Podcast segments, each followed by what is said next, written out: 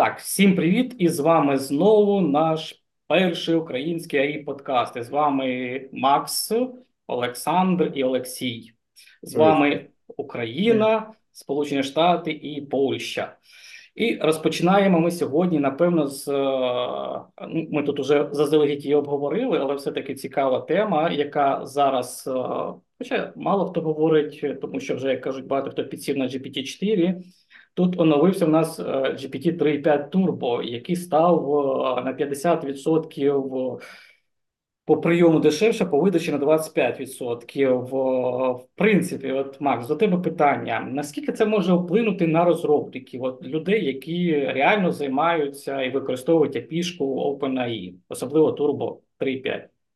Ну, это на самом деле классно в плане input токенов, потому что Э, чем дешевле у нас input, тем больше контекст мы можем одновременно обработать. То есть мы можем уже э, брать большие куски текста, большие куски кода того же, и ну, просто нам это дешевле стоит. Соответственно, чем дешевле нам это стоит, тем больше adoption, тем проще нам адаптировать технологию, чтобы она была выгодна, к примеру, для бизнеса. Если ты, к примеру, хочешь там проанализировать свою базу знаний, которая у тебя лежит в фирме, то это в два раза дешевле, считай, стоит тебе. Потому что генерация именно токенов, она небольшая, как правило.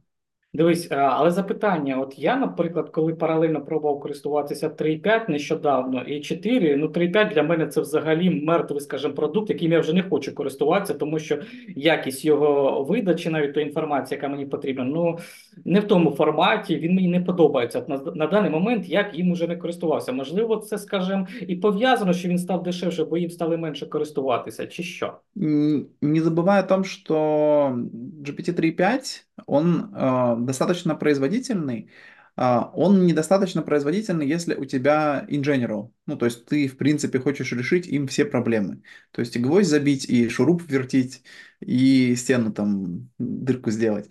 А, вот. Но когда ты, к примеру, разрабатываешь какой-то продукт, который используется, который в основе своей имеет LLM, то тебе это очень важно. И тебе, в принципе, важна очень сильно стоимость, потому что э, у тебя... сейчас очень сильно развивается мультиагент, мультиагентные программы. То есть, когда у тебя есть один агент, к примеру, который контролирует всю оркестрирует, грубо говоря, несколькими агентами, другие несколько агентов занимаются каждой какой-то своей конкретной задачей. Ну и, к примеру, я не знаю, к примеру, у тебя есть какой-то документ, и тебе нужно сделать саморизацию этого документа, то, в принципе, GPT 3.5 отлично с этим справляется. То есть тебе нету э, толку платить в 10 раз больше за то, чтобы саморизировать документы э, по твоей фирме, когда есть 3.5. То есть, в принципе, она выдаст то же самое примерно, плюс-минус. То есть есть группа задач, которых, в принципе, 3.5 не сильно уступает 4. А, потому что четвертая, она, к примеру, очень сильно выигрывает, когда тебе нужна логика какая-то, когда тебе нужны логические рассуждения, когда к тебе, к примеру, нужен какой-нибудь theory of mind, ну, то есть, типа, понимать там человека. Ну, как задача, к примеру, что там пришел там один человек, положил мячик в корзинку, пришел второй человек, переложил мячик в другую корзинку, типа, вернулся первый, где он будет э, искать мячик в первую очередь. Ну, типа, таких задач. То есть, к примеру, третья, она совершенно с этим не справляется. Четвертая может с этим справиться. Вот. Но многие задачи, они намного проще. Ну, типа, проверь мне орфографию, переведи мне на другой язык, э, суммаризируй мне документы, то, в принципе, там не нужна четвертая. А если нет разницы, то зачем платить больше? Ну, в принципі, тут як кажуть логічно, хоча в світі логіка дуже відсутня, особливо незрозуміло зараз те, от що в нас відбувається ну, в Україні само собою, але е, якраз е, хотілося в Олексія запитати. Переходимо до таку, знаєте, перескакуємо з 3.5 до моделі Техас. Що там відбувається в моделі Техас? Я розумію, що ми так переплинули жорстко, але поки не забули, я думаю, це теж важливо для багатьох українців, тому що якраз в Україні е, нас інформаційно, як кажуть, е, вкинули величезну кількість інформації, що там все війна, там танки, там літаки. Вже я не знаю, що там відбувається. Ядерну бомбу вже скинули в Техасі. Техас вийшов зі Сполучених Штатів. І ще він там що зробив? Він там на 12-му чи якому місті по ВВП і так далі. І не знаю, що там вже відбулося. Що насправді відбувається в Техасі? Що нам може сказати людина, яка безпосередньо там знаходиться? Ну, дивіться, тут, е, по-перше, навіть людина, яка тут не знаходиться, якщо е, людина, почитавши почитавши новини, зробить свій research І у більшості випадків, коли ви робите research, то це дуже сильно допомагає якби е, позбавитись anxiety, я не пам'ятаю, як це на українській тривожності, так, тривоги і подібних речей, тому що всі повинні пам'ятати, що новини націлені на те, щоб вас, е, ну якби не вас, а ваш мозок взбудоражити, так. Тому що позитивні новини нікому не цікаві. А якщо якийсь крінж відбувається, якась рашачина, то новини це, е, е, скажімо, підкреслять і повищать е, там рівень рівень цього хайпу там на X10. Да, там, до, да до... есть даже исследования по этому поводу, что негативные новости намного лучше распространяются, чем позитивные. Я підтверджую. Так, і...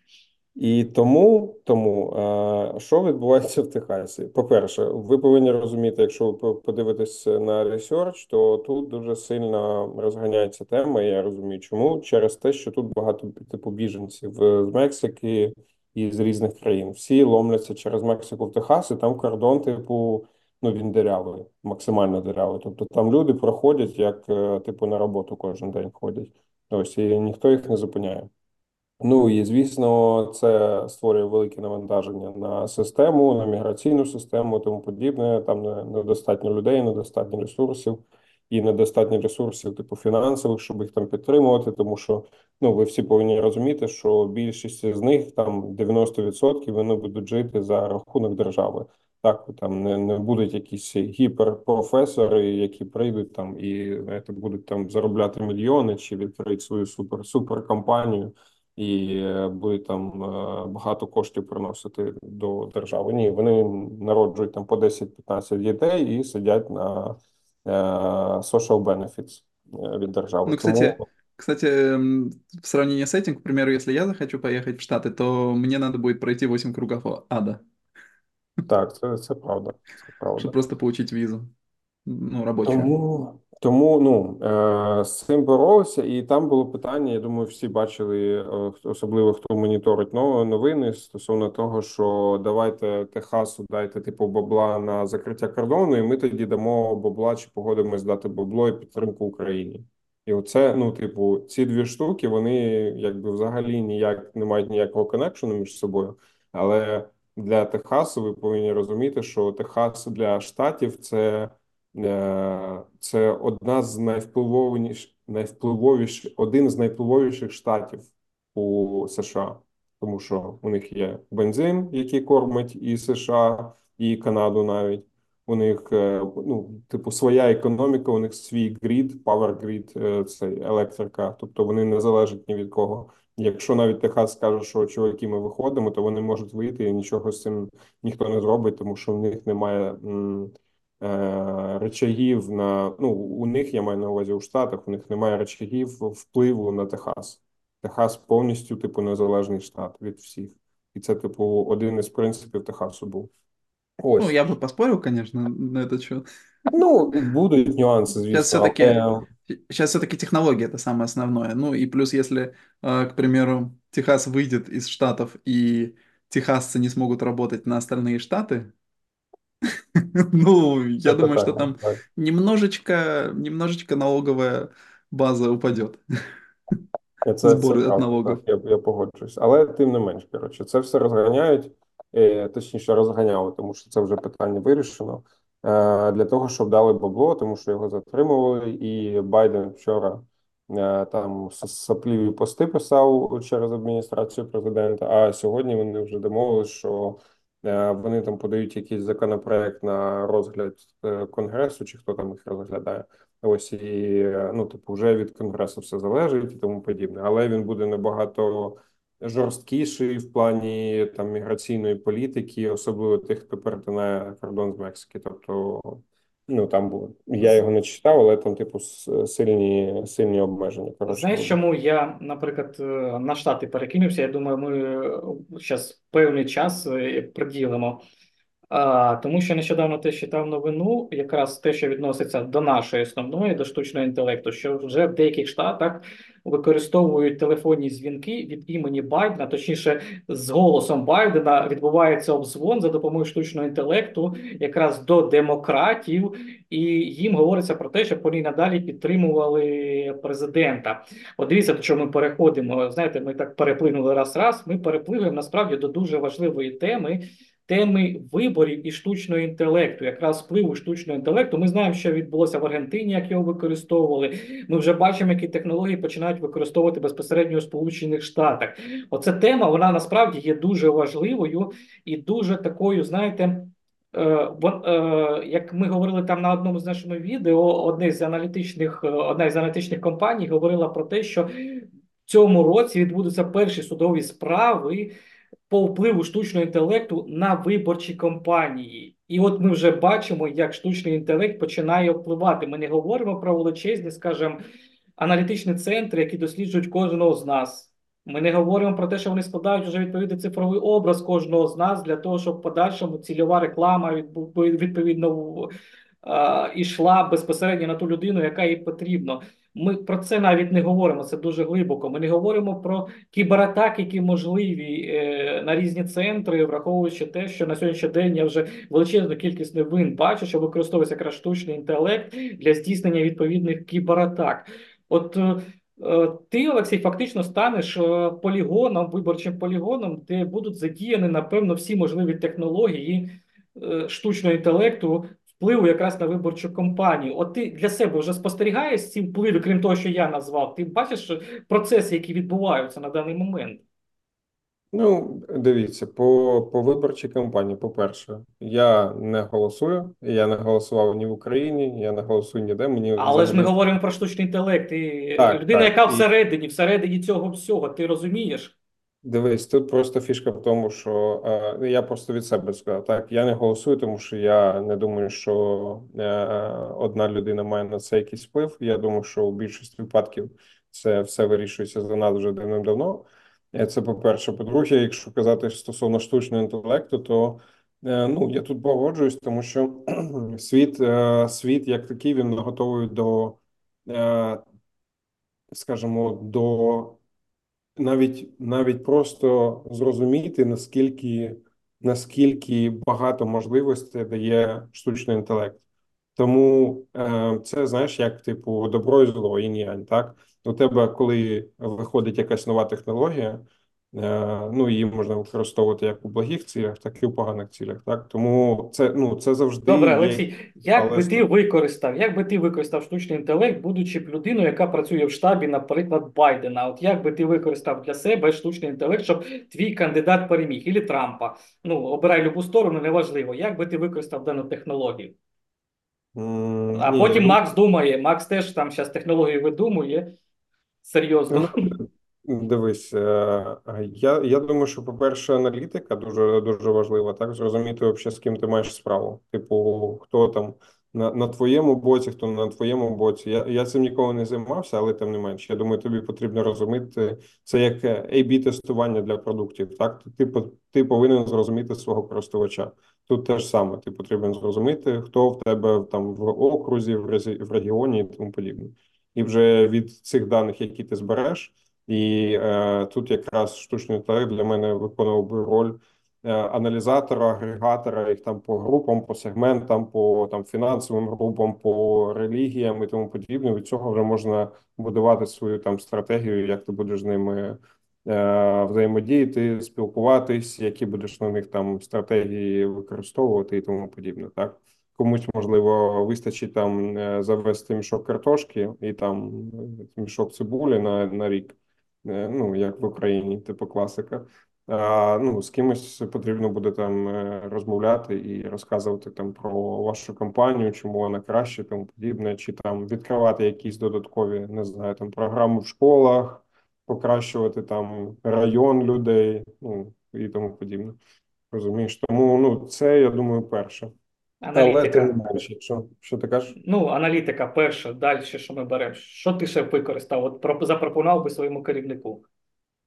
Е, Я думаю, що опросники, типу, щоб е, ChatGPT продзвонював, ну не ChatGPT, щоб був був якийсь агент. Я думаю, такі агенти вже є, так щоб е, прозвонити максимальну кількість людей, зібрати з них там ну, якісь дані, які нам важливі додаткові. Так ну цим завжди займаються люди, але знов таки, якщо ми підключимо штучний інтелект, я думаю, це буде набагато швидше і набагато е, пресіж точніші, набагато точніші опитування. Плюс е, ми повинні пам'ятати, що кожна людина сприймає відповідь в контексті свого світу. Так, ну типу, умовно, я тобі сказав, що я люблю чорний колір, а людина, яка там дуже. Е, знаєш, типу, зазнала якихось там сильних е, не знаю переживань через цю історію з Black Lives Matter, неможливо скаже, ні, ти не не повинен використовувати слово чорний, ти повинен використовувати, як ну тут зараз, наприклад, людей е, чорних називають вже чорними. Тобто раніше казав black, white people, бла бла зараз кажуть people of color, тому що вже не можна казати black. Це вже погано, розумієш? Хоча ну ти ж не кажеш слово на N. Типу, чуваки. То есть people of color lives matter. Ну, типу, да, типу, да. Ну, коротше, е, фішка в тому, що у Аїшки немає немає цього е, під під контексту, так, свого якогось е, суб'єктивного, коротше, так. Ну, вона просто сприймає дані, як вони є, і викладає їх. Плюс ми повинні пам'ятати, що ну, людина, поки буде там проводити опитування і тому подібне, вона ще може типу загубити там 30% тих важливих, наприклад, якихось даних. Так, навіть коли ти проводиш чек-ліст, тобі людина поміж е, строк може сказати щось набагато важливіше, ніж твій чек-ліст. Розумієш? І це все ну, типу, ми повинні теж трекати. І я думаю, що з цим буде набагато справлятись краще Аїшка. Да, вона вже справляється. Ну, типу, коли ви дзвоните там в саппорт і з вами спілкується робот, я не знаю, як у інших країнах, в Штатах, наприклад, в Амаз... ну, можна навіть порівняти в Амазоні, наприклад, робот ще старий Амазоновський, який там з 2000, не знаю, може 17 року працює чи десь так.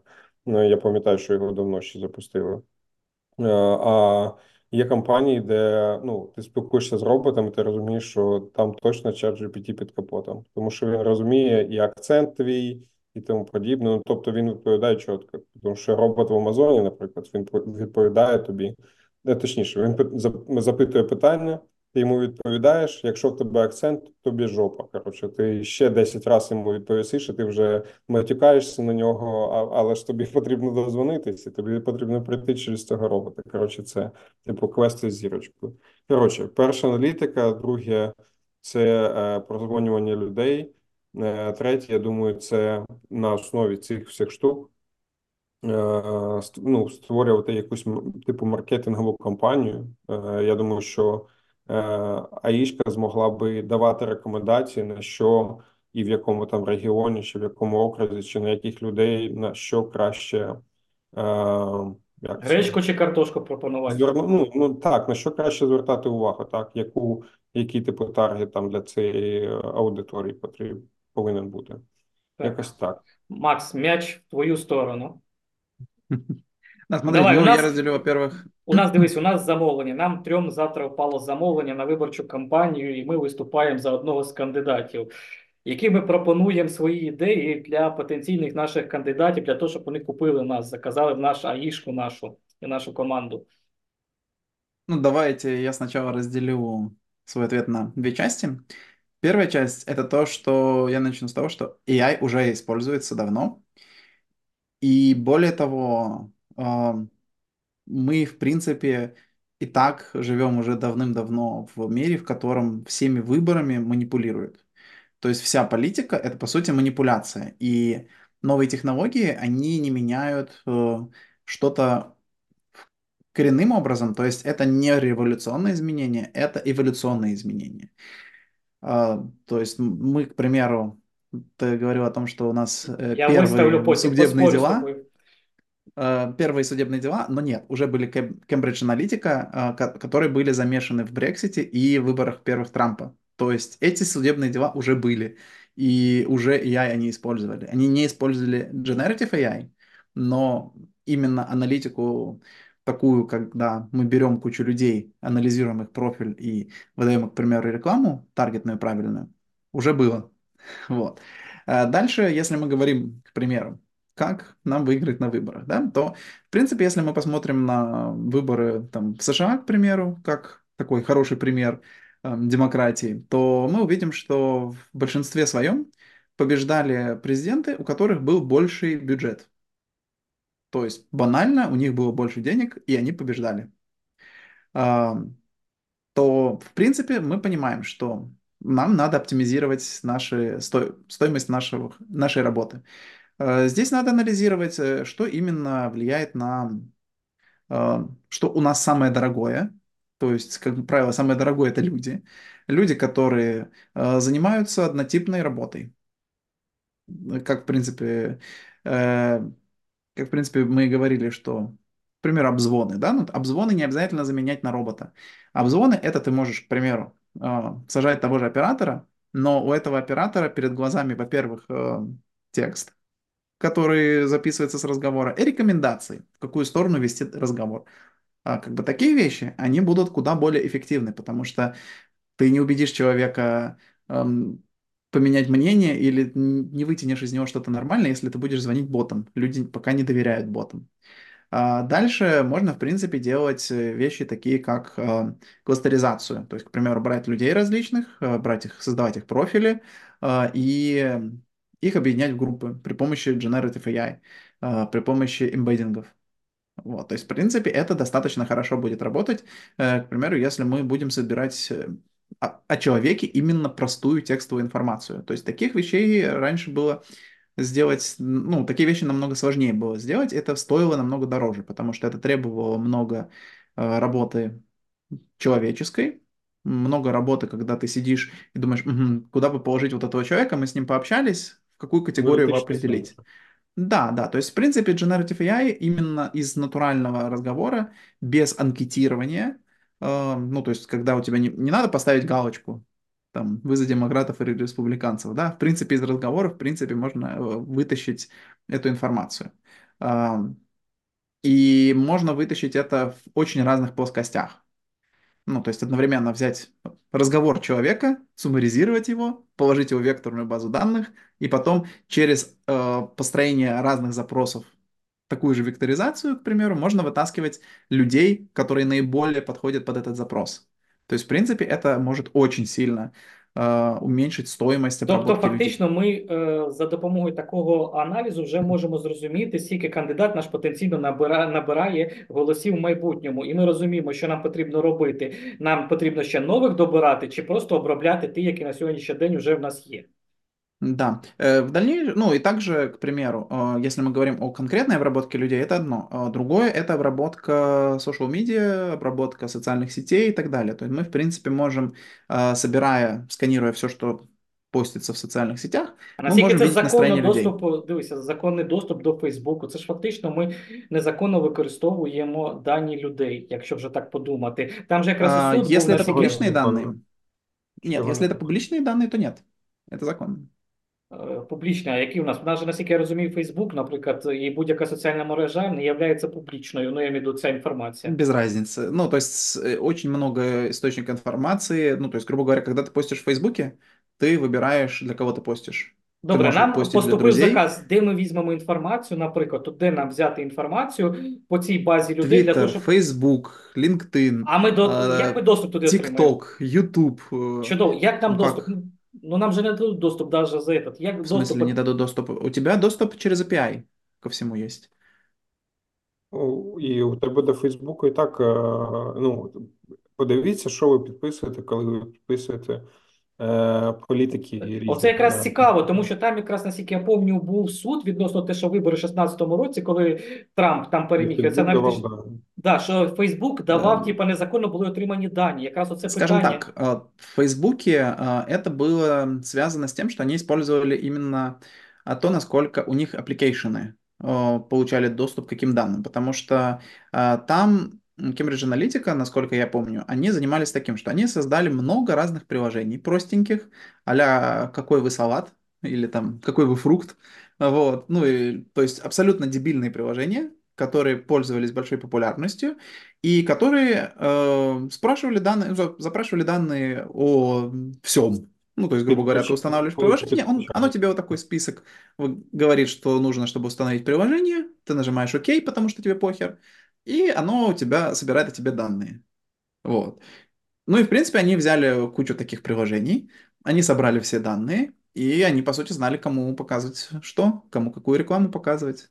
То есть они хорошо знали о том, по поводу чего таргетить. Это очень сильно усложнило, на самом деле, после вот этой истории, это очень сильно, сильно усложнило жизнь девелоперов, которые разрабатывали приложение. И, по сути, это убило приложение в Фейсбуке. Потому что, ну, сейчас, насколько я знаю, в Фейсбуке приложений практически нет по сравнению с тем, как оно было раньше.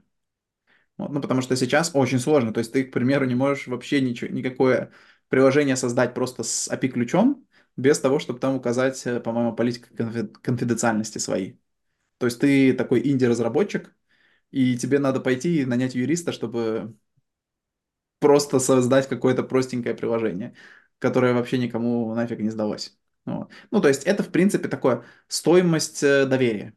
То есть, грубо говоря, мы очень сильно опустили планку доверия и этим самым очень сильно увеличили стоимость э, того, что мы разрабатываем. Вот, ну, то есть, по сути, разра- э, разрабатывать сбор информации несложно. Это можно там тот же Google, тот, те же новости подключить, те же телеграм-каналы скрейпить. Ну, то есть вариантов уйма. Ам, дл- На вкус и цвет, так сказать. Але А, доступ вот. Ну, отримати і не настільки просто до даних. на самом деле проще, чем ты думаешь. Ні, ну, Ну, дивись, ти это, можеш это не, е, не так сложно. Ти, ти можеш е, запустити AI-агента через е, свій Facebook профайл, умовно. Ну, це по- буде потребувати, як на мене, там, е, е, скажімо, якоїсь е, роботи руцями, так, ну, типу, написати різні скрипти, як вона буде взаємодіяти і тому подібне. Але фішка в тому, що ця штука зможе ходити по сторінкам, просто сканувати сторінки і збирати інформацію по людям. Ну, типу, банально. Так, те, що в них в відкритому доступі. Чи, наприклад, додаватись до них у друзі, якщо в них закриті сторінки, але це вже, ну, типу, Але ж у щось нас більш величезна е, кількість е, екстра ефорт. фактично ботів створена. Я от проблема для себе, коли аналізую інформацію, у нас же величезна кількість ботів створена, і ти не розумієш, чи жива людина чи ні. Такого ж, наскільки я розумію, немає додатку, який б відсіяв. Якби вони були, то Фейсбук уже повидавляв би їх. А, М. Понимаешь, э, тут э, какой момент? Ты начнешь вытаскивать кластеры именно. То есть, грубо говоря, у тебя боты, они в любом случае будут попадать в кластер какой-то. То есть, да, ты увидишь какой-то кластер, к примеру, который за что-то топит. Ну, то есть, типа, он продвигает какую-то конкретную позицию. В принципе, если это будут боты, и они будут не особо умно созданы, они соберутся в такой очень-очень-очень плотный кластер. То есть они все будут очень близко друг к другу, потому что э, продвигать какую-то тему, которую, к примеру, там, это, если мы говорим о каких-нибудь фабриках троллей, то, к примеру, им задали тему, и они генерят эту тему. То есть они, в принципе, будут очень близко друг к другу. Соответственно, ты уже будешь смотреть на другие кластеры. То есть ты, в принципе, грубо говоря, если ты это визуализируешь, то есть, в принципе, переведешь на 3D э, такой маппинг этого всего, выделишь кластер в 3D, то ты, в принципе, увидишь этих ботов. А Вот. що И, в принципе, щодо ты вытащишь діпфейків? остальные. М? Щодо діпфейків, тут була ось якраз новина, яка пе- переді мною відкрита. Реакція фанатів Тейлор Свіфт, якщо, можливо, хтось бачив, на розповсюдженні діпфейків, де, скажімо, її обличчя було ну, не приклеєно до певного відео, певного змісту відео. Е, Під час виборчої кампанії, наскільки я знаю, вони теж будуть активно використовуватися. От що щодо даного напрямку, ти можеш сказати, наскільки можливо він ефективний навіть в частині бізнесу? Я не говорю, що там виборчі кампанії там ти працював, а в частині бізнесу, наприклад, знищення свого конкурента. Е, Тим паче, я можу сказати, я виставляв декілька вже відео на YouTube каналі, на якому ми якраз розміщуємо і наше відео про те, як досить легко на сьогоднішній день замінити обличчя, згенерувати людину. Там можна взагалі на відео там будь-якого формату накласти обличчя, що людина робить е, ну не зовсім законні речі, м'яко кажучи. Ты же понимаешь, что, ну, Photoshop существует уже сколько лет? Лет 20, наверное. И как бы когда появился Photoshop, то в принципе было то же самое, что люди говорили, все, теперь информации абсолютно невозможно доверять, что угодно может быть подделано и все такое. Ну, Але це вже відео, в це чем вже не разница? просто фо- це не фотка, це Ну вже окей, відео. видео, видео, окей. Ну, как бы люди просто, грубо говоря, у тебя есть, э, к примеру, то, что вначале люди начинали фотошопить, и люди в это верили, а потом люди уже знали, что есть Photoshop, и если есть фотография, это еще не значит, что она правдива. То есть она может быть отфотошоплена. Люди об этом знали. Це Точно так же людина, яка с- знає, сейчас що люди існує просто... Photoshop. А люди, є Ну, величезна кількість людей, яка взагалі, от ми можемо поговорити про Ну, потім сейчас, я имею в виду, про це. сейчас нету этой проблемы. Сейчас нету этой проблемы, что, к примеру, а, делают кучу фотошопов, и это как-то влияет на выборы там, или это как-то влияет на бизнесы. В принципе, нет. Ну, то есть, в принципе, Я, дивися, это легко я, я навожу тобі приклад. У нас була фішка в тім, що виставляли цілий борт, і що там хтось в обнімку з кимось іншим, наприклад, з людиною, яка має негативний е, до себе там бекграунд величезний. І коли ти спільно з ним десь сфотографований, то твій рейтинг на певний відсоток падав. І відповідно Ну відбувався классно, классно. Смотри, смотри, прикинь, а, ты, к примеру, а, пытаешься кого-то сделать черный пиар кому-то, да? То есть запускаешь, э, делаешь фотошопы, привлекаешь внимание к человеку. Внимание при- привлекается, потом люди это опровергают эту информацию, говорят, ну, Ты типа, прям выясняется, очень что это прав. фотошоп, а внимание уже привлечено. Ну, то есть ты, в принципе, на самом деле, таким образом скорее раскрутишь человека, нежели э, сделаешь ему что-то плохое. Ну, Тому що чорний піар теж піар. І Чому? Я вам просто, друзі, додам таку штуку. Знаєте, як от зустрічаються два куми, один каже: слухай, там е, твоя дочка проститутка. Той каже, так у мене немає дочки. Ну каже, це вже твоя проблема. Ти доказуєш, що у тебе її немає. Тут питання в тім, що в залежності від того, яку ти інформацію залєш, тому що про людину, наприклад, вже ходить інформація, що його дочка там проститутка, і йому потрібно доводити протилежне, що люди вже не сприймають. Ну вот, вот хорошо, представь себе, э, сейчас Илон Маск э, постит э, в своем твиттере э, ссылку на наш YouTube и говорит, вот три проститутки. Ну що ж Как тоді, это, підемо на вот, OnlyFans. э, к- как это, да, ну, как это какое-то будет вл- иметь влияние на наш канал? Скорее всего, у нас будет плюс несколько миллионов просмотров, а не то, что у нас э, люди перестанут нас смотреть. Да, Е, тільки на роботу нас нікуди потім не візьмуть, тільки на одне місце А, потім ні, я ведуть. тебе умоляю. Ну, Возьмут, отлично. Мы ска- с- спросят, какой у вас послужной список? А нас постил Илон Маск. М, Здорово, мне кажется. Дивись, якщо ми подивимось навіть на тенденцію а, розвитку блогерів в більшості випадків, е, навіть українських блогерів, то швидше за все розвивались блогери, ті, які потрапляли у якісь умовні скандали. Тому що це цікаво людям, це як новини, розумієш? І і якщо ти блогер позитивний, який рятує собачок, це великий респект від мене, такому блогеру. А від е, суспільства, ну, типу, їм пофіг, скільки ти там тих собак врятував. А якщо ти, я забув, як ця дівчина, е, як її нікнейм у інстаграмі, яка у якої батьки е, це у них похоронне бюро у Києві, і вона, коротше, вся в татухах, постійно якісь трешакові ситуації потрапляє тому подібне.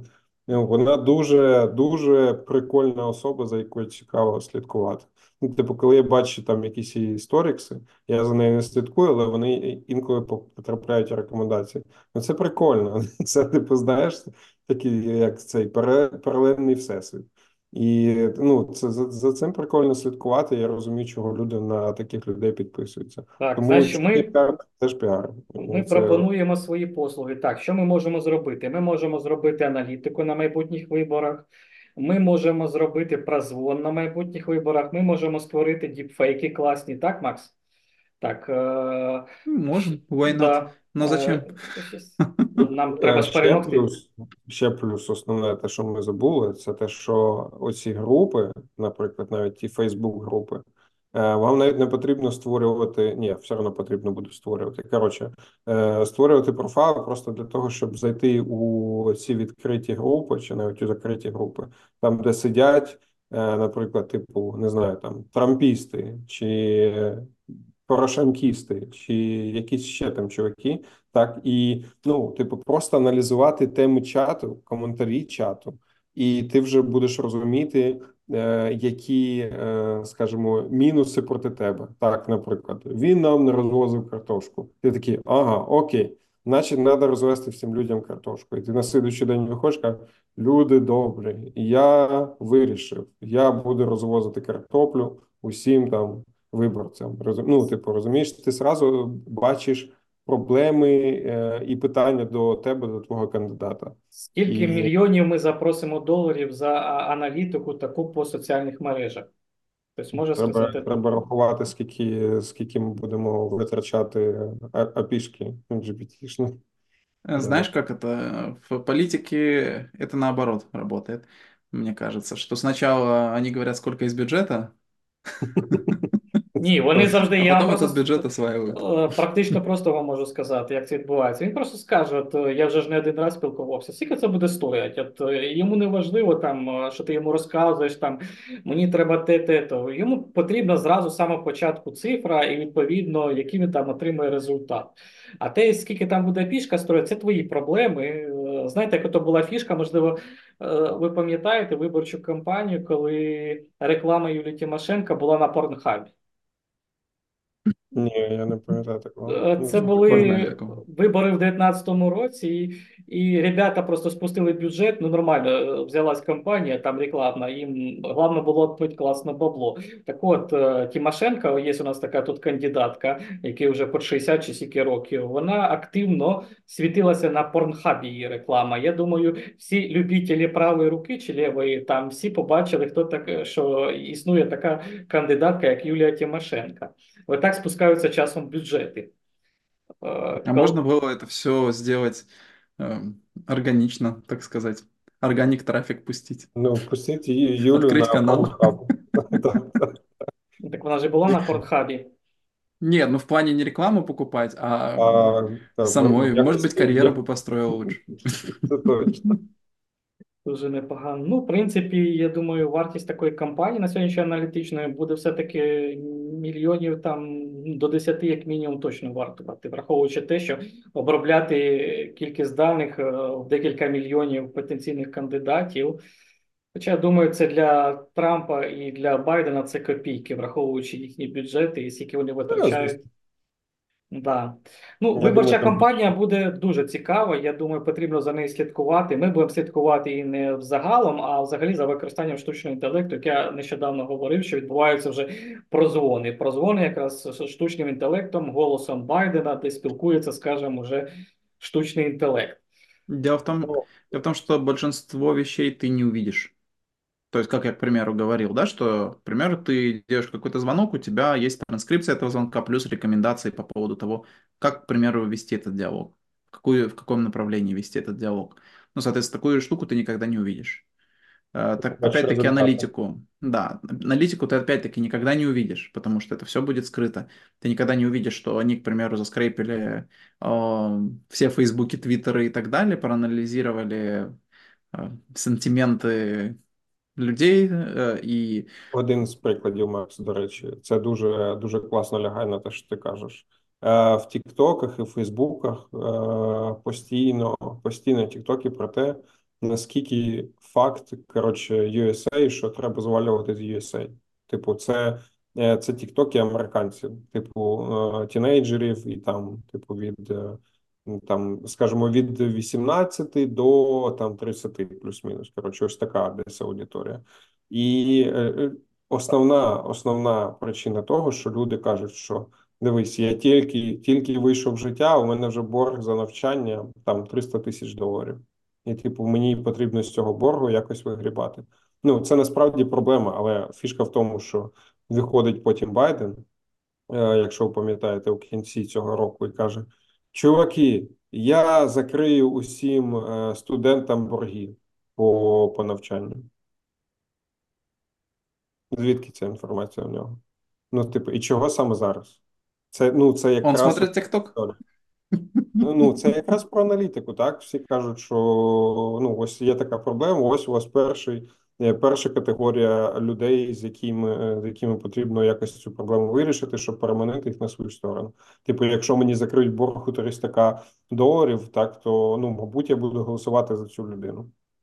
розумієш? Кстати, про ТикТок. Э, На самом деле для Штатов ТикТок э, является, ну, я считаю, что он является очень большой опасностью, потому что, в принципе, у тебя есть видеоплатформа, которую смотрит очень много людей, и на которой лента видео, по сути, определяется определенным алгоритмом.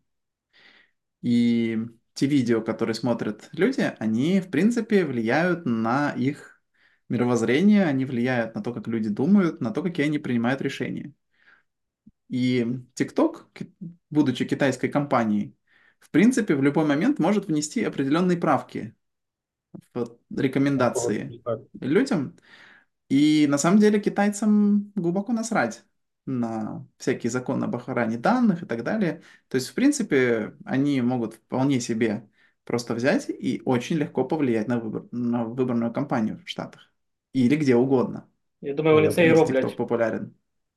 А, Ну, вот, да, то есть ты, в принципе, можешь это делать абсолютно незаметно, просто меняя а, выдачу видео, которые тебе больше нравятся. Ну, то есть, грубо говоря, делают так, чтобы человек принимал те решения, которые нужны тебе, твоей выгоде. Я Поэтому, додам к примеру, якраз ну, аналітику, додам тут, що теж новини. Переходьте на мій телеграм-канал, де якраз новини по штучному інтелекту. І так, одна із новин є, що згідно з новим дослідженням TechCrunch, діти віком від 4 до 18 років проводили в середньому 112 хвилин в день в додатку TikTok. Це на 60% більше, ніж вони е, проводять YouTube. От просто щоб ми вже потихеньку, насправді. Ну, ми, фішка в тому, І- що... ми даром працюємо. И Ні, так заметьте фішка одну в тому, вещь. що... е, Давай, Макс. Э, Ребят, заметьте одну вещь. Э, В ТикТоке, ну, я не знаю, как у вас, но, в принципе, там не особо много рекламы. То есть там нету именно такой рекламы, как в Ютубе, к примеру, которая постоянно вылезает в Ютубе. В ТикТоке такого нет. А стоимость такой штуки, ну, как трансляция видео на миллиарды людей, она довольно большая. То есть у YouTube, он был очень большое количество времени, он был убыточным. И Google, чтобы там он не был убыточным, они вот очень жестко по поводу рекламы там сделали, то есть очень сильно увеличили количество рекламы там, чтобы он, в принципе, не был убыточным. TikTok, э, он не является какой-то компанией, у которых откуда-то там есть, грубо говоря, заработок, как у Google, к примеру. И, в принципе, они могут себе позволить там, ну, подумаешь, там несколько миллиардов убытка в течение какого-то времени. Ну, то есть, в принципе, если подумать о том, кто платит за музыку, то тут возникает вопрос. Да, тобто в майбутньому і точніше на сьогодні, е, фактично, ну я TikTok сам замічаю відносно того, як він видає новини мені.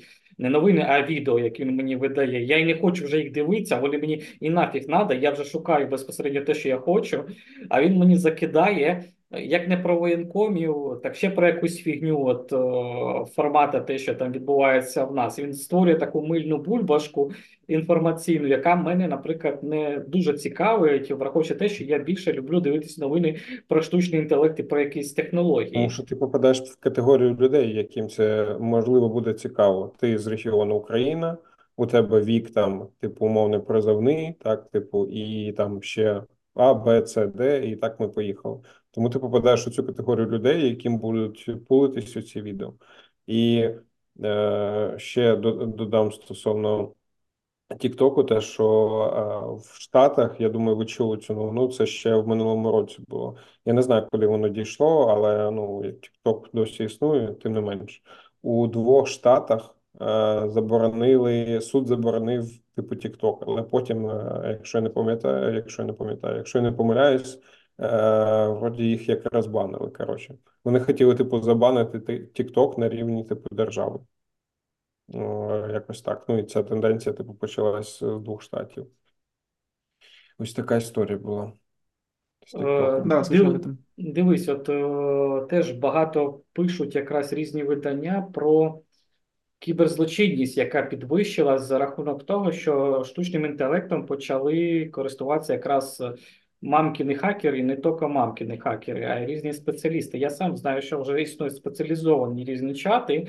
І от виборча кампанія, все-таки, от я можу сказати, при правильному підході можна завалити декілька серверів, і відповідно там правильно враховуючи те, що, наприклад, конкурент буде перемагати в деяких штатах і там в деяких областях, я можу провести туди кібератаку, завалити, сказати, що там виборча кампанія не відбулася як така, чи якось змінити. Дані, це ж теж в принципі досить можливо. Тому я думаю, якраз цей напрямок теж активно розвивається, і ми побачимо, я думаю, не одну кібератаку, яка яка буде під час виборчої кампанії здійснена на сервери, які будуть в тих самих Сполучених Штатах і так далі стояти. Ну, знов таки, ми повертаємось до того, що коли з'являється нова технологія, якась у нас будуть як хороші люди, так і погані люди. Так, і це завжди є кейс. Я дивився е, дуже прикольно. Ну як дуже прикольно. Типу, погано, але з точки зору, якщо ти хочеш себе навчати, наприклад, як е, там е, security officer, там чи cyber security engineer, чи хтось типу такий. Є прикольна штука, е, я не пам'ятаю, у мене завжди проблеми з назвами. Е, він називається чи Dark GPT, чи якось так. Коротше, фішка в тому, що е, якщо ви встановите Tor, підете у Darknet, то ви знайдете чат GPT, який повністю сконцентрований на тому, щоб видавати вам прям типу готовий код. Готовий Є такий, код. я про його писав вже. Є така штука. Ось, типу, з взламами і тому подібне. Він дуже прикольний, тому що, типу, якщо ви подивитесь на будь-які курси по е, cyber security і тому подібним штукам, ну там нічого нема. Там, типу, суха теорія, розумієш? І коли ти думаєш, так, добре, а якщо, ну, типу, які скрипти є, які можуть потенційно взламати там мій вебсайт чи мою аплікуху, ти такого не знайдеш ніде. Ну, типу, потрібно вже знаєш, типу, бути посвященним там в цю історію і вже заглиблюватись дуже далеко, і ну, тебе тобі повинно. Е, е, повинно вистачити мозку, знайти ментора, знайти правильного ментора, який тобі покаже, куди ходити, де шукати це, на якихось там типу закритих форумах і тому подібне. Зараз це все набагато простіше, але е, фішка в тому, що для того, щоб розуміти, як зберегти там свою компанію чи свою аплікуху, там чи свої дані від атаки якоїсь, так тобі потрібно знати, як ця атака виглядає, щоб у тебе були якісь counter, countermeasures, як це е, ну контрдії, так для цього. Ну, в ну, більшості випадків там вистачить двохфакторної аутентифікації і тому подібне, але ну є більш е, якби. Е, цікаві кейси, так, коли тебе там е, через крос-сайт скриптинг намагаються там зламати, чи якісь там SQL injection і тому подібне. Якщо людина не розуміє, що таке SQL injection і як він виглядає, то як вона е, збирається там захищати свою аплікуху, розумієш? І це велика проблема. Ось, але знов таки, якщо ми кажемо про е, хороших людей, поганих, це завжди було так, і просто е, для чого. Також я думаю, цей канал для того, щоб люди були це це не тільки про те, що от є там аїшка, всі користуйтеся аїшкою. Ви повинні розуміти, що вона може робити. Так і коли вам дзвонить там мама чи вашій мамі дзвонить ваша дитина і каже: Мам, мені потрібно терміново 50 тисяч доларів, і вона там е, дзвонить з голосом вашої дитини чи вашої мами, так то ви повинні розуміти, так а це ж ще AI шка може таке робити тепер. А ну піду, напишу там у чат чи кудись е, своїй дитині там чи своїй мамі. Ну там чисто чисто double-check ну, чи це правда, чи ні, так чи це вона писала. Ну, типу, е, і, це якраз про там загальну якусь обізнаність, так і.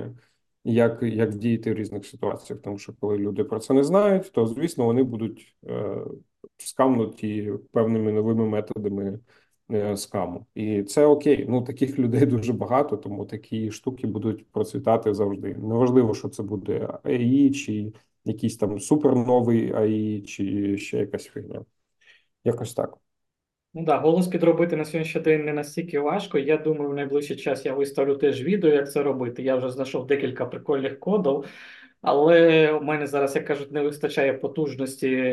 Я там оплатив Google Collab, я вже про це говорив. В принципі, я кайфую на сьогоднішній день.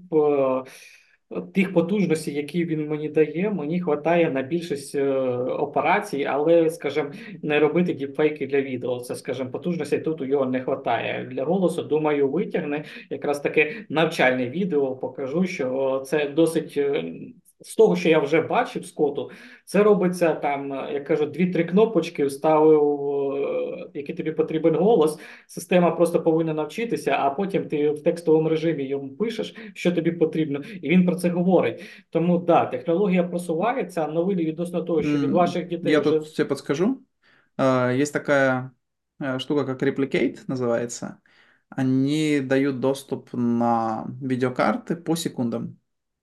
Ну, то есть а, ты прям берешь посекундно. Если тебе нужно, к примеру, что-то сгенерировать на какой-то мощной, ви- более бо- мощной видеокарте, то ты отправляешь что-то туда и просто платишь вот чисто конкретно за секунды, которые, ну или там минуты, сколько тебе потребовалось. И ну, оно стоит, ну, не таких бешеных денег. Все скажімо відносно. Я поки що, знаєш, до цього ще не те, що не дійшов. Я вижимаю максимум з Google Colab з тих потужностей, які я в його платив. І він мені там дає доступ не просто до Т4 там до підвищення, типа використання. Ну, я маю на увазі о, більше потужності відеокарти, там 15 ГБ, по-перше, мені дається відеокарта з 15 ГБ, а ще мені доступ дає, дається до відеокарти А100. Це якраз і H100, це на якій якраз вчиться а, штучний інтелект. Тому, в принципі, класна штука, але як я зрозумів, е, коли ти використовуєш багато ресурсів, е, дороговато, тому що інший перехід з 12 доларів до 59. Ну, за місяць я маю 60 доларів фактично. І якраз ми, враховуючи те, що в нас так штучний інтелект розвивається. Чи я просто бачив, що вже деякі блогери пишуть, що там AGL вже існує десь приховано. Чи не буде такого, що якраз оцей agile, ну той розумний штучний інтелект, е, почне під себе формувати взагалі виборчі кампанії? Знаєте, там захоче вибрати певного кандидата, домовиться з ним, скаже: Слушай, чувак, я там тебе продвину, враховуючи свої можливості. А ти мені там купиш декілька серверів, які мені потрібні. От е, чи не дійдемо ми до такого, скажімо, до такої ситуації? Я розумію, що це в сфері такої фантазії, а можливо і не фантазії, можливо, це завтрашньої нашої реальності, тому що і нещодавно Цукерберг виступав про те, що вони зараз не просто там лама 3 розробляють, а якраз розумний той штучний інтелект розробляють і е, випустять, тобто викинуть його в open source, щоб люди могли, типу, був, щоб він був загальнодоступний в такому форматі. Тому чи не дойдемо ми до того, що якраз штучний інтелект завтра буде управляти повністю виборчими кампаніями і обирати для нас потенційних наших президентів? Это Ну, всегда, ну, э, это всегда м, достаточно эгоцентрично с точки зрения людей думать, что ш- искусственный интеллект, он будет э, работать точно так же, как э, человек, и у него будут такие же мотивации, как у человека, то есть мотивации, к примеру, захватить власть, мотивации э, расшириться, мотивации м, всех уничтожить и так далее. У искусственного через интеллекта призму нашу. да, у искусственного интеллекта э, его можно воспринять как э, нашу префронтальную кору. У префронтальной коры нет этих потребностей. Эти потребности есть у более древних отделов нашего мозга, э, у которых есть иерархический инстинкт, у которых есть э, вещи как э, агрессия и прочие всякие артефакты эволюции, которые нам нужны были для того, чтобы выживать э, в условиях дикой саванны, но сейчас, по сути, особо нам радости и Тоді що э, ти хорошего скажеш, в жизни не приходит, Мак, що ти не скажеш приносит. на статтю Guardian, де була описана ситуація, коли штучний інтелект фактично послав людину, яка з ним спілкувалася там. Вона так починається, розповідає про надзвичайну ситуацію з чат-ботом на основі штучного інтелекту, розроблений фірмою DPD, який виявився бунтівним після того, як музикант Ешлі Бошем 30 років не зміг зняти тралівалі. Там велика історія. але він почав спілкуватися, і фактично штучний інтелект його, м'яко кажучи, послав. Так, це ж Е, Ну, тренування штучного інтелекту. Так, ну ти ж да, можемо задати інтелекту, ну, штучному інтелекту, ким він є, так, і дати йому контекст, що, типу, ти ось така людина, у тебе, ну, Так, умовно. от, ми створимо той штучний інтелект, який, скаже, а- матиме таку потребу заволодіти світом, скаже, його створив якийсь такий фанатик, е, не зовсім, і штучний інтелект захоче е, його е, імітувати і почне шукати, як кажуть, можливості для того, щоб заволодіти якраз світом, і виборчі кампанії так буде впливати. Смотри, во-первых, да, такой сценарий чисто теоретически возможен, но есть очень много вещей, которые это предотвращают. Во-первых, на сегодняшний день искусственный интеллект, он не развивается особо. То есть, грубо говоря, все современные модели — это модели, у которых stop the world случился. То есть, грубо говоря, для них мир не меняется. Для них мир всегда статичен. И у них есть э, данные, на которых их тренировали. У них, грубо говоря, на выходе мы получаем просто набор цифрок, который, ну, то есть модель, что такое? Это набор цифрок. Э, И в этих циферках э, они не меняются, они статичные. Мы можем сверху надстраивать какие-то вещи, но сама основа, она не меняется, она не учится, она не дообучается в процессе. Для того, чтобы нам сделать такой, чтобы это стало возможным вообще в принципе, то нужно в первую очередь то, чтобы сама основная базовая модель, она дообучалась. В принципе, я думаю, что над этим работают, я думаю, что э, мы к этому очень скоро придем. А, Но тут появляется другой момент, что для того, чтобы тебе, как модели искусственного интеллекта, завладеть миром, тебе нужны вычислительные мощности. И вычислительные мощности сейчас находятся у компаний типа а, OpenAI, Microsoft, э, Nvidia, Мета. Facebook, кстати, недавно закупился неплохо и так далее. А, То есть, по сути, вот эти компании, у них мощностей намного больше. И у них, грубо говоря, если у тебя появляется штучный интеллект, который хочет завладеть миром, то, соответственно, он будет конкурировать с другими э, искусственными интеллектами, которые тоже будут ему противодействовать. Соответственно, у кого больше мощность, тот умнее. Ну, то есть, Ага. банально, банально, будучи обезьяной, ты не сможешь захватить, э, от- отобрать мир у людей, даже если очень сильно захочешь. Вот. Тут ви тут така- такі повинні ж примерно правила. Ви, ви тут повинні пам'ятати, якщо ми далі цю тему будемо розвивати, так, про штучний інтелект, заволодіння світом і тому подібне, то е, тут основний пойнт в тому, що для мене так е, зараз світ, ну, у більшості випадків, так, якщо ми кажемо просто за суспільства, суспільство, неважливо. Якщо ми кажемо просто за людей, як на мене, люди не дуже серйозно сприймають можливості штучного інтелекту. Так Е, я думаю, держави і там кібервідділи при державах е, вони розуміють типу можливості штучного інтелекту, загрози від штучного інтелекту і тому подібне. Але якщо ми, наприклад, кажемо за е, таку модель штучного інтелекту, який буде захоплювати світ, то для мене може бути така ситуація, що розробка такого такої моделі і там запуск такої моделі може сприйматися державами як загроза, загроза національної безпеки і е, втручання е, в, в цю державу е, в плані воєнного воєнного якогось діла. Тобто я маю на увазі, що, наприклад, якщо Китай хтось виявить, що Китай розробляє таку штуку, йому можуть сказати, чувак, так робити не потрібно. Потім ще 10 разів скажуть, що так робити не потрібно. А потім можуть сказати, чувак, ми їдемо до тебе розбирати, що будет, відбувається. потом будет слишком поздно. Так, так. Ну, Ну, типу, ну, ви я маю на увазі, що може дійти до ракетного удару по цьому е, дата-центру, щоб просто зруйнувати цей дата-центр. Ви Ну, умовно. розумієте, що він у процесі може виникнути, скажімо так, е, наскільки я читав попередньо, що навіть оцей е, Gen AI, ніхто не розраховував на його той потенціал, який на сьогоднішній день ми маємо. Ніхто не думав, що він так може вистрелити, і він так піде.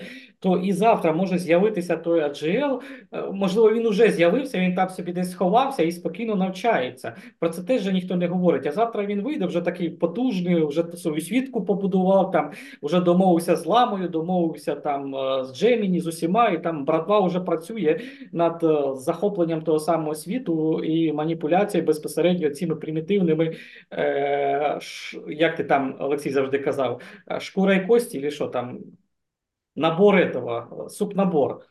Ну, ми. Тут Ну, Тут надо опять вернуться к тому, что, во-первых, то, что сейчас есть, ну, то есть э, не может появиться такой модели сам, сама по себе. Такая модель не появится, чтобы ее никто не заметил. А, потому что это будет в первую очередь прорыв. То есть, если ты, а, если ты разрабатываешь модели, и вдруг у тебя получается модель, которая, а, к примеру, перформант как э, там какая-нибудь, даже как GPT-2, но она может в процессе дообучаться, это уже огромный прорыв. И, грубо говоря, ты сразу же это же берешь и объявляешь как прорыв. То есть, грубо говоря, либо ты создаешь там супер бизнес на этом, либо ты э, ну, извлекаешь какие-то прибыли. И я так скажу, что для нас экзистенциальной угрозой является не сам по себе э, сильный искусственный интеллект, а люди, которые получают к нему доступ и получают возможность им управлять, которые будут преследовать свои цели, которые диктуются их низкими инстинктами их ну, примитивными инстинктами, именно желанием власти, жел, э, иерархическим инстинктом, агрессией и так далее. То есть вот в этом есть экзистенциальная угроза. Не в самом штучном интеллекте а, я, себе. Я Потому что на самом деле, если мы говорим о, опять-таки возвращаясь к тому, что то, что мы разрабатываем, то, что человечество разрабатывает, это префронтальная кора. То есть это очень логичная существо, может так сказать. То есть если бы мы, к примеру, разрабатывали именно, у нас была цель разработать организм, разработать жизнь, новую форму жизни, как э, искусственный интеллект, то мы бы получили сверхразумный организм, мы бы получили сверхразумный интеллект, потому что он был бы максимально логичным, потому что мы создаем максимально логичный интеллект. Мы создаем э, интеллект, который оперирует логикой. И согласно логике, у него будут совершенно другие приоритеты. Ему не будет э, смысла, ну то есть если ты в принципе логически подумаешь, э, есть ли смысл захватывать человечество? Короче, я понял, От, Макс если бы ти був такой... зі штучним інтелектом, він йому вже бабло пообіцяв, він його захищає. Я вже зрозумів твою тему. Зачем бабло?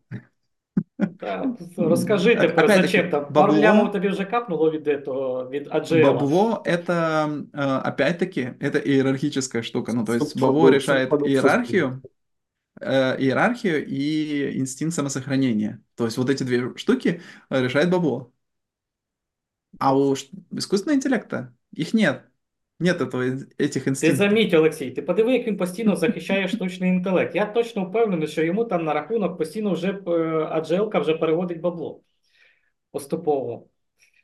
А. І дивіться, ми переходимо, знаєте, з, з виборів, трохи перескочимо на іншу. Я на цьому тільки тижні побачив про появу інформацію про появу трьох єдинорогів, які якраз пов'язані зі штучним інтелектом. Один із яких це Eleven Labs. Ну, ми всі про його знаємо. Це якраз той голосовий. Там китайський бачив один, і от я не пам'ятаю, чи Містрал, от этот е, французький, які ще тут ну е, три компанії, які фактично за рік за рік стали єдинорогами. Це тобто е, їх вони оцінюються більше, ніж мільярд. Ви уявіть, який стрибок взагалі за рік. Ну, після появи, скажімо, такої активної появи штучного інтелекту, і компанії, яких ще рік назад не було, на сьогоднішній день вони вже ну, єдинороги. Тому вплив штучного інтелекту просто величезний. Як би ми цього не приховували, як би ми не говорили, що він там чогось е, нерозумний і так далі. Але те, що він впливає на суспільство, так, про те, що він отримує сьогодні на сьогоднішній день найбільше інвестицій, і про те, що він ну, реально стає частиною нашого життя. Я тут, якщо не пропущу деяка новина, Білл Гейтс, е, нібито Білл Гейтс сказав про те, що е, активно будуть використовуватися гуманоїдні е, якраз роботи на базі штучного інтелекту. Їх будуть використовувати у своїй роботі штучний інтелект. Ну, це, це те, що буде найбільш сприйнятне мозку суспільства. Так, ну те, що ми казали у попередніх серіях подкасту, що людині буде простіше набагато сприйняти е, людиноподібного робота, істоту, е, ну, схожої на тебе, навіть якщо ти ти не зможеш спілкуватися з собакою, розумієш, якої, ну, типу, це дуже дивно там у магазині чи десь. А якщо це буде людина, яка там якийсь асистент, е, ну, людина, робот, так, у виді людини, то ну, це буде набагато простіше сприйнято. Плюс е, ми ще не забуваємо про інші сфери, де де там сексуальні сфери, де ну явно там з собакою це дуже странно. Так я я думаю, що це буде теж дуже популярно, і ну, ми скоро дуже багато побачимо розробок у цьому напрямі також. Можна- е, В Японії чи ще. Макс, можливо, ти бачив, тому що це більш по твоїй тематиці. Hugging Face е, нібито почав співпрацювати, я не пам'ятаю, чи з Google, чи з Microsoft. Вони заключили там Они, мне кажется, совсем там начали э, уже работать, насколько я вижу. Но они, да, они, в принципе, сейчас очень много внимания привлекают. От я спомнив, Тому от якраз вони теж стали нібито одною з тих компаній, яка залучила теж величезну кількість інвестицій на сьогоднішній день і активно розвивається. Е, От, о, Hugging Face — это, по сути, GitHub. Они повторили судьбу GitHub только для AI. Да, я їм користуюся дуже активно. От е, моделі шукаю, там просто вибір величезний, і вони дають якраз можливість там запуск моделей безпосередньо вже вбудованих в точніше, через їх можна автоматично запускати і тестити величезну кількість моделей. Той самий GitHub такої можливості не дає. Ти код там не протестиш. Я маю на увазі, не запустиш відразу і не скажеш, що, що я ж не, не правий. Протестишь.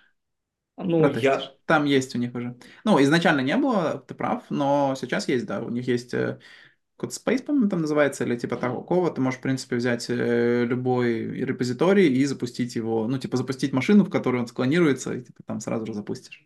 да? И можно... Да, я как раз недавно писал, там есть такая штука, как Dev Containers, в которой ты описываешь, как эта машина запустится. То есть, грубо говоря, ты прям в репозитории э, описываешь, что вот надо, зап- чтобы запустилась машина сразу с вот этими установленными зависимостями, все, что нужно, подготавливаешь там, и ты просто с одного клика... Так віртуальна запускаєш машину, машина, чи которую можеш- ти на своїй машині запускаєш? Не, виртуальная, виртуальная.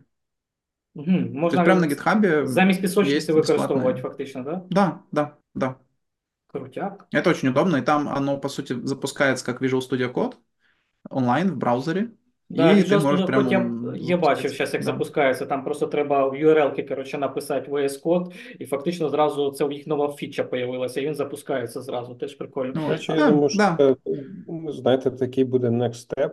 Типу, зараз ми всі встановлюємо ідеєшки собі на локальні машини, і дуже багато з цим проблем виникає там з підтягуванням, перетягуванням. Коротше, постійно його не тримати up-to-date, там з усіми dependencies і т.д. і т.п. Я думаю, що е, наступний шаг це реально типу клауд ідеєшки, де ти ну, у тебе все е, на бекграунді підтягується, і тобі не потрібно там постійно, постійно там її тримати up-to-date у себе. І я думаю, що це набагато простіше буде з точки зору Да. навіть По розробки, сути, тому по сути, подібне. сейчас э, Git- Jet- э, JetBrains тоже, они пошли в эту сторону немножко. У них появилась такая штука, как э, JetBrains э, Gateway.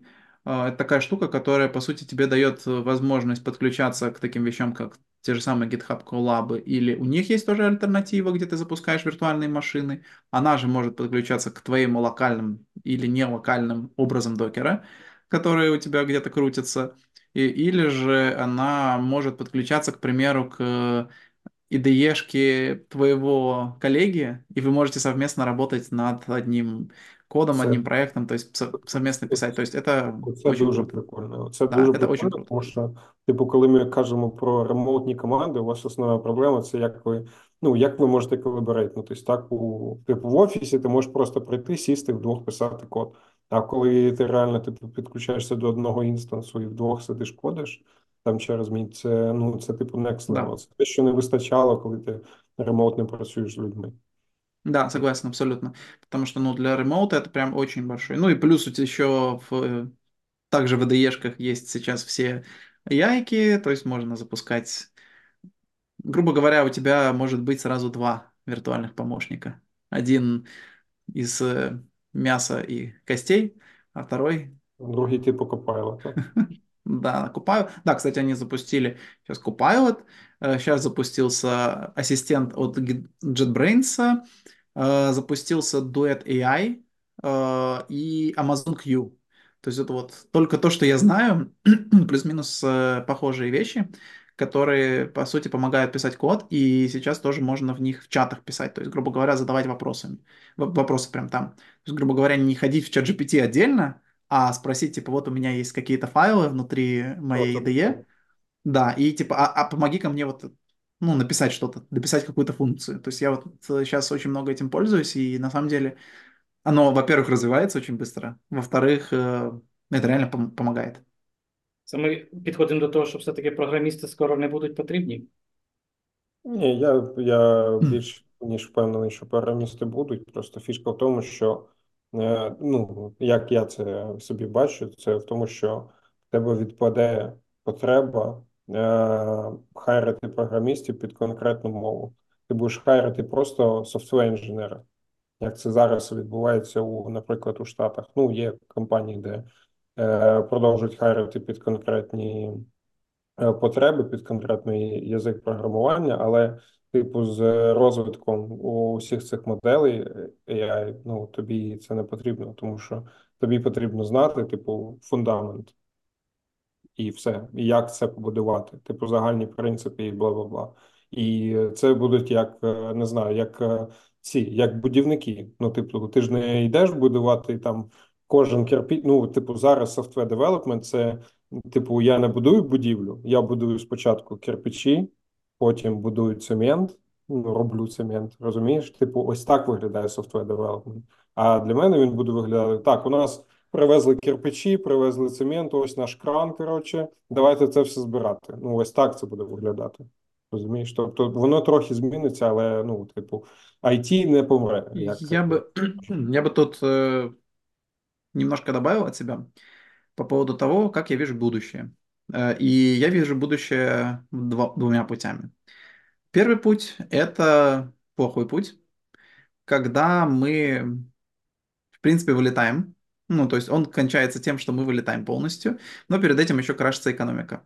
Потому что когда процентов э, 20-30 людей вылетит из экономики, э, современная экономика с этим не справится. Ну, то есть что значит вылетит из экономики? Они просто не будут успевать адаптироваться, потому что развитие технологий, она, оно идет с ускорением. А, Раньше, когда технологии менялись, и новая технология делала outdated э, какую-то профессию, то эти люди частично успевали переучиться, частично они вылетали, но окей, у нас есть безработица, мы с этим как-то живем.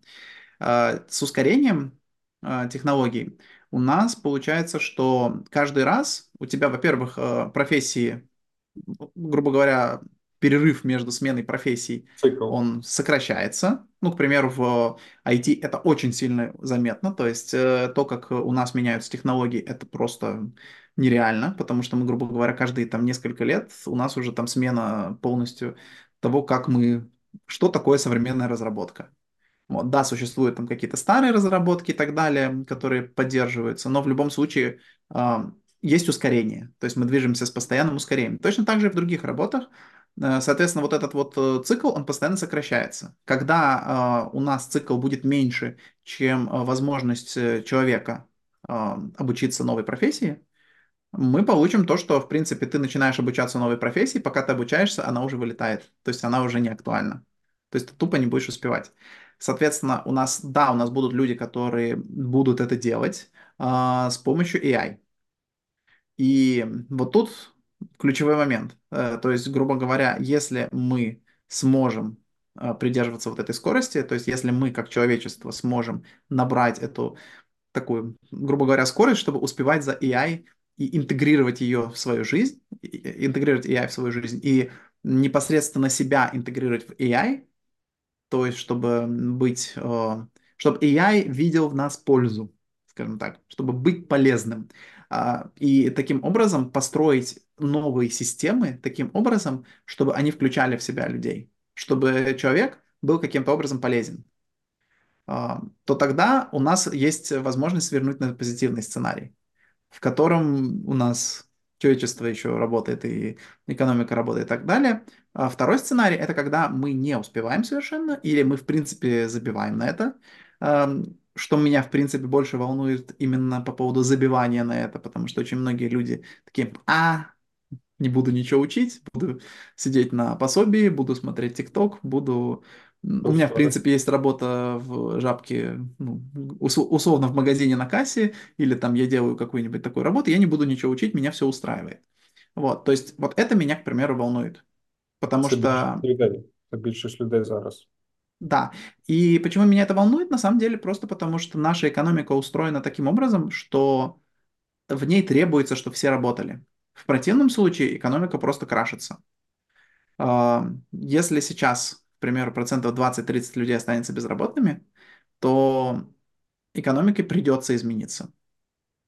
Ну, нет просто варианта, в котором экономика продолжает работать, потому что сейчас у нас вся экономика построена на том, что мы пытаемся захватить внимание каждого взятого отдельного маленького человека и ему что-нибудь продать.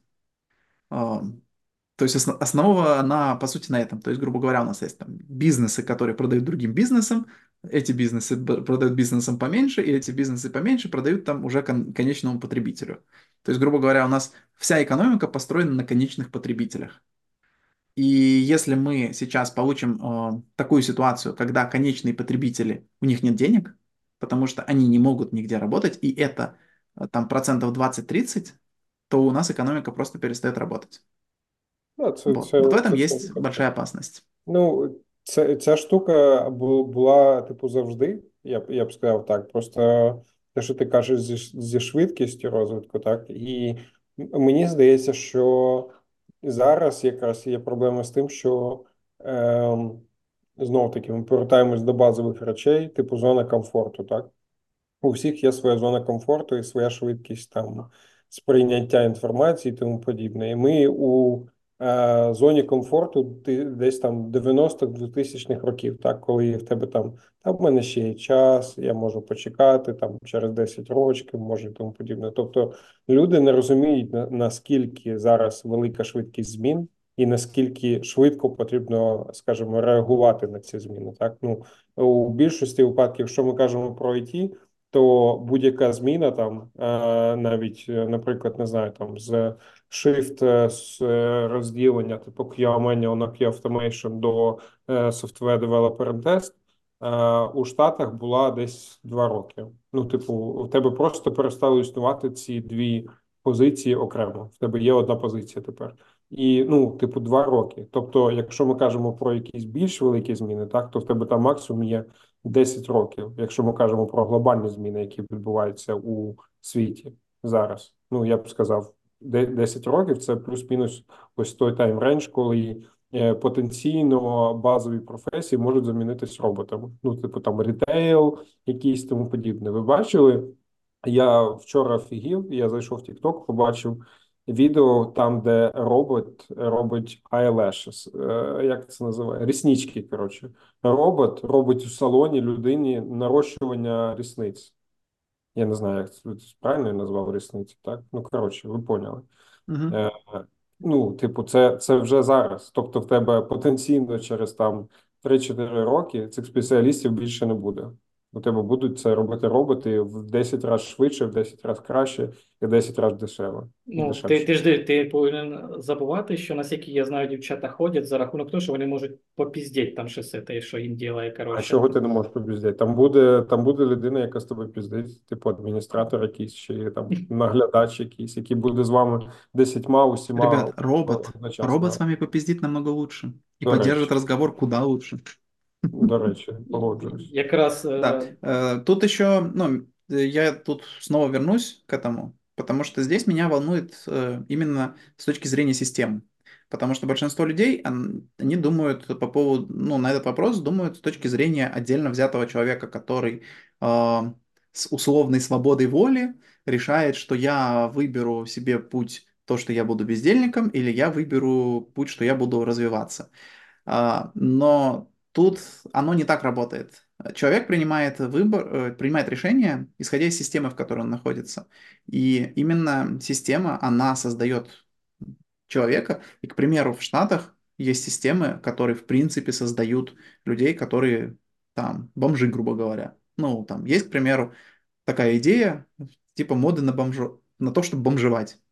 Вот. Есть э, такие м, идеи, что, к примеру, я там не хочу работать на дядю или что-нибудь такое. Я тут сейчас открою свой бизнес. Или там я просто достоин того, чтобы мне платили деньги просто потому, что я есть. Или там Тобі я держава стану... це дає насправді в Штатах, Да. наприклад, бомжі отримують е, більше, е, я не знаю, як це називають, пособі чи щось таке. Скільки так, вони ну, отримують там цифру, ну, можна від, назвати? від, від тисячі баксів можуть отримати. Охренеть, слушайте, я Ну, хуже бомжа живу американського, ну це ж піпець.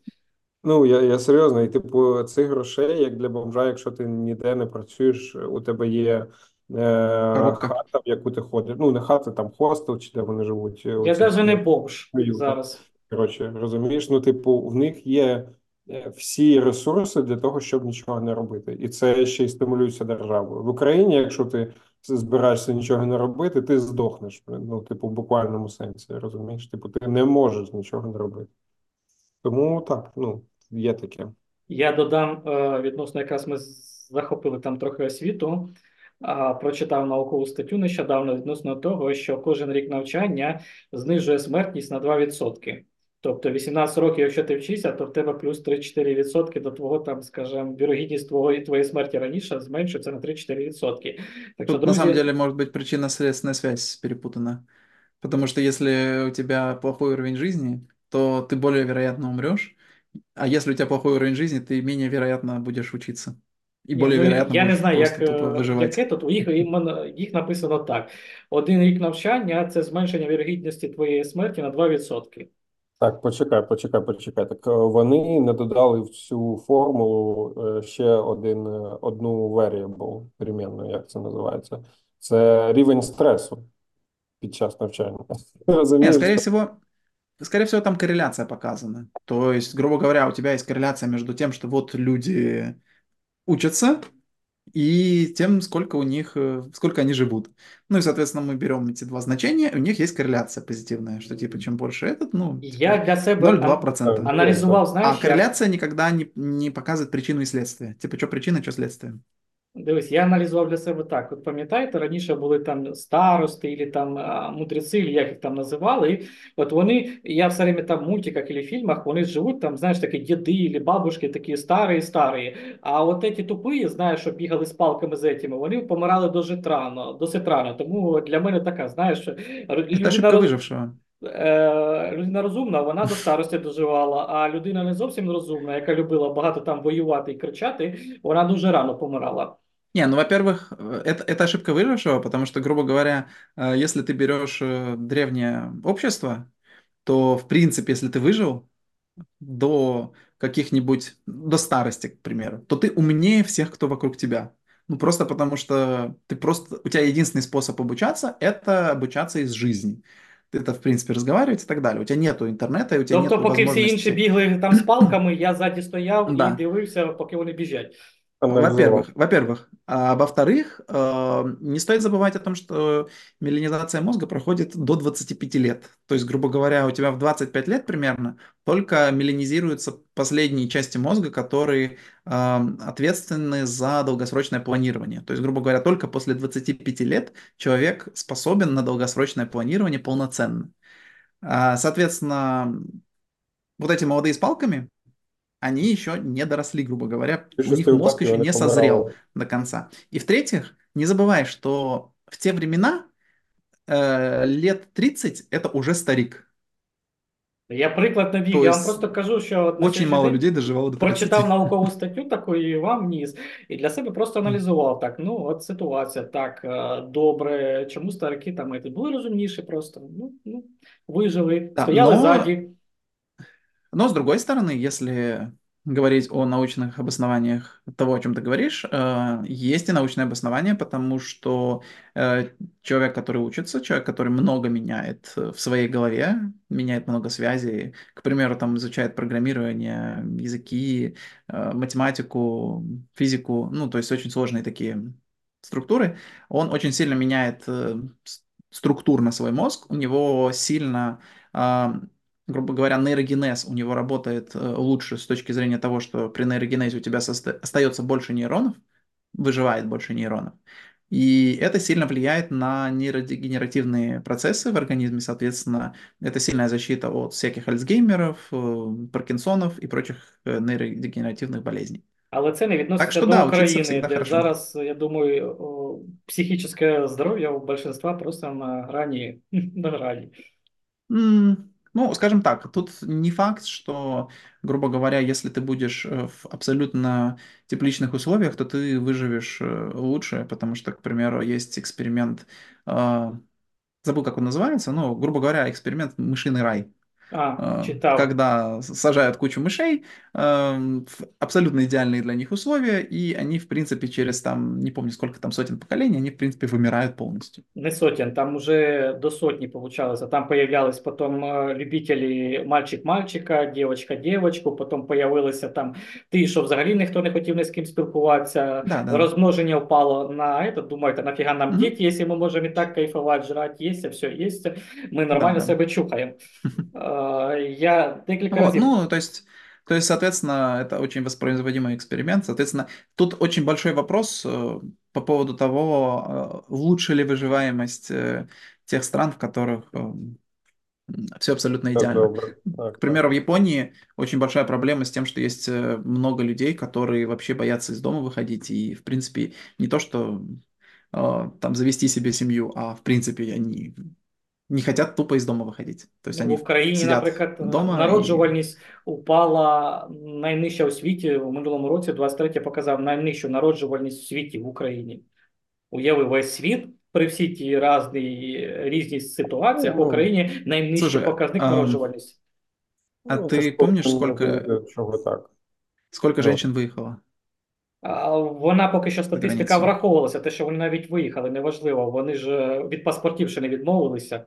Не Дивись, тут просто фішка в тому, якщо про це казати, то у нас навіть до війни була тенденція, як і у Європі, не така погана, але була така тенденція, як і у Європі, старіння нації. У Європі це набагато серйозніша проблема, тому що е, ну, люди не хочуть заводити дітей.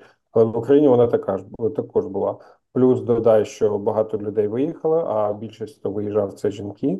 Е, Тут я погоджуюсь з Максом. Плюс додай до того, що е, ну, коли у більш не у більшості випадків, давай скажемо 50 на 50. Я думаю, що там е, воно дуже може відрізнятися від країни до країни, тому що це дуже залежить від е, е, інтелекту суспільства і тому подібне. Але тим не менше, коли ти плануєш заводити дитину, то ти е, починаєш зважувати всі за і проти, так там якесь довгострокове планування і тому подібне. А коли в тебе є там ризики, якісь додаткові, ти їх також зважуєш і тому подібне. А в тебе є не ризик, в тебе є факт, що в тебе в країні війна. І тобто хтось Я може розумію, в мене народжувати- жодних претензій немає. Я просто кажу, що в Україні Ні, ні, зафіксовано даний показник найгірше. Це через, через війну і через те, що багато людей виїхало. Тому Да, що і Кстати, молода, Еще не забудьте од- одну вещь еще. А, Выехали женщины, а мужчины остались в Украине. Ну, то есть, если они достаточно верные, то было бы логично, что... Ну, Тему цього ми пропустимо. Ми любимо розповідати, тому що в інтернеті дуже багато чого різного такого показують по поводу хто Это кому статистика. да, Это залишився статистика. вірний в Україні. Зараз величезна кількість е, розводів, просто там колосальна на сьогоднішній день, враховуючи те, що війна і. Ну, статистика якраз показує, що в нас величезна кількість розлучення маю на увазі.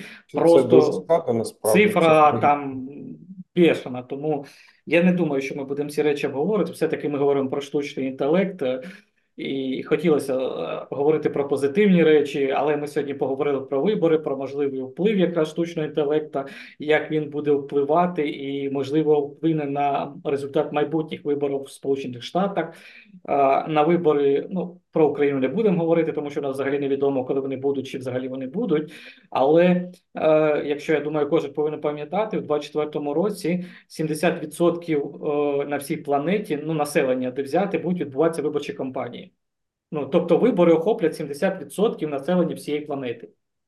Це цифра В просто. Китае, в Китае и в Индии тоже?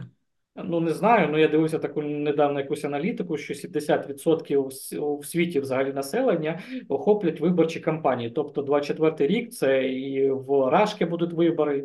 Ну, якщо це можна назвати виборами, е, і в інших багатьох країнах вже відбулися і будуть відбуватися. Тому 24 рік він буде таким переломним, і я думаю, він теж вплине якраз на розвиток штучного інтелекту, бо якщо ви замітили останній час, то величезна кількість держав якраз намагаються вплинути на розвиток е, штучного інтелекту, там е, законодавчими різними ініціативами, там нормативну документацію е, під його зараз підганяють. А ще багато держав почали впливати і якраз на розвиток штучного інтелекту через контроль над компаніями, які виготовляють чіпи.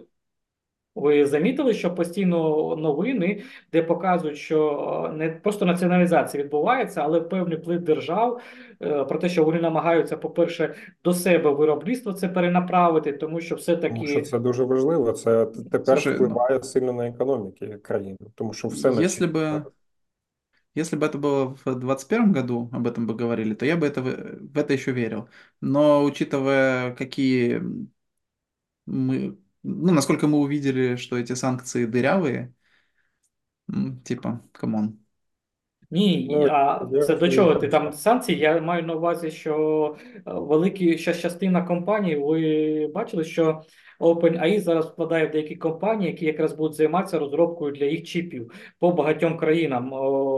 Відбувається локалізація. Все-таки країни для того, щоб впливати в подальшому на штучний інтелект, на розвиток його, вони розуміють, що ти сам говорив нещодавно, Макс, що Китай зазнав величезних втрат в розвитку штучного інтелекту через те, що йому певним чином обмежили доступ до якраз е, чіпів і так далі. Тому це дуже важливо для розвитку. А ми розуміємо, що штучний інтелект це фактично буде скоро визначати, у кого буде потужніший штучний інтелект, та країна буде на сьогоднішній день вважатися і, гегемоном фактично в усьому. Тому тут ситуація специфічна все-таки. Ну що, я думаю, на цій е, новині ми будемо закінчувати, якщо нема в кого що додати. Я думаю, так. Ми може майже більше ніж півтори години, тому Да, ми, я кажу, і про вибори проговорили, і свої послуги запропонували майбутнім кандидатам. Та якщо нас бачить Трамп чи Байден, звертайтеся. Там Олексій у нас е, безпосередньо присутній в Сполучених Штатах. Він є нашим представником. Ми йому рекламу робимо заздалегідь. Е, контактний телефон е, не залишимо. Можете написати в коментарі. TikTok залишимо. Да, TikTok залишимо в Ютубі. Можете написати тут коментарі. Ми відразу його координати надамо, щоб ви заздалегідь його не заарештували і не взяли там якісь є, тобто, тому що ми продаємо цінну інформацію і цінні дані. Все, всім дякую за увагу. До наступних, як кажу, до наступної неділі, до наступних зустрічей. Пока. Пока. Так, і зупиняємо. It's amazing.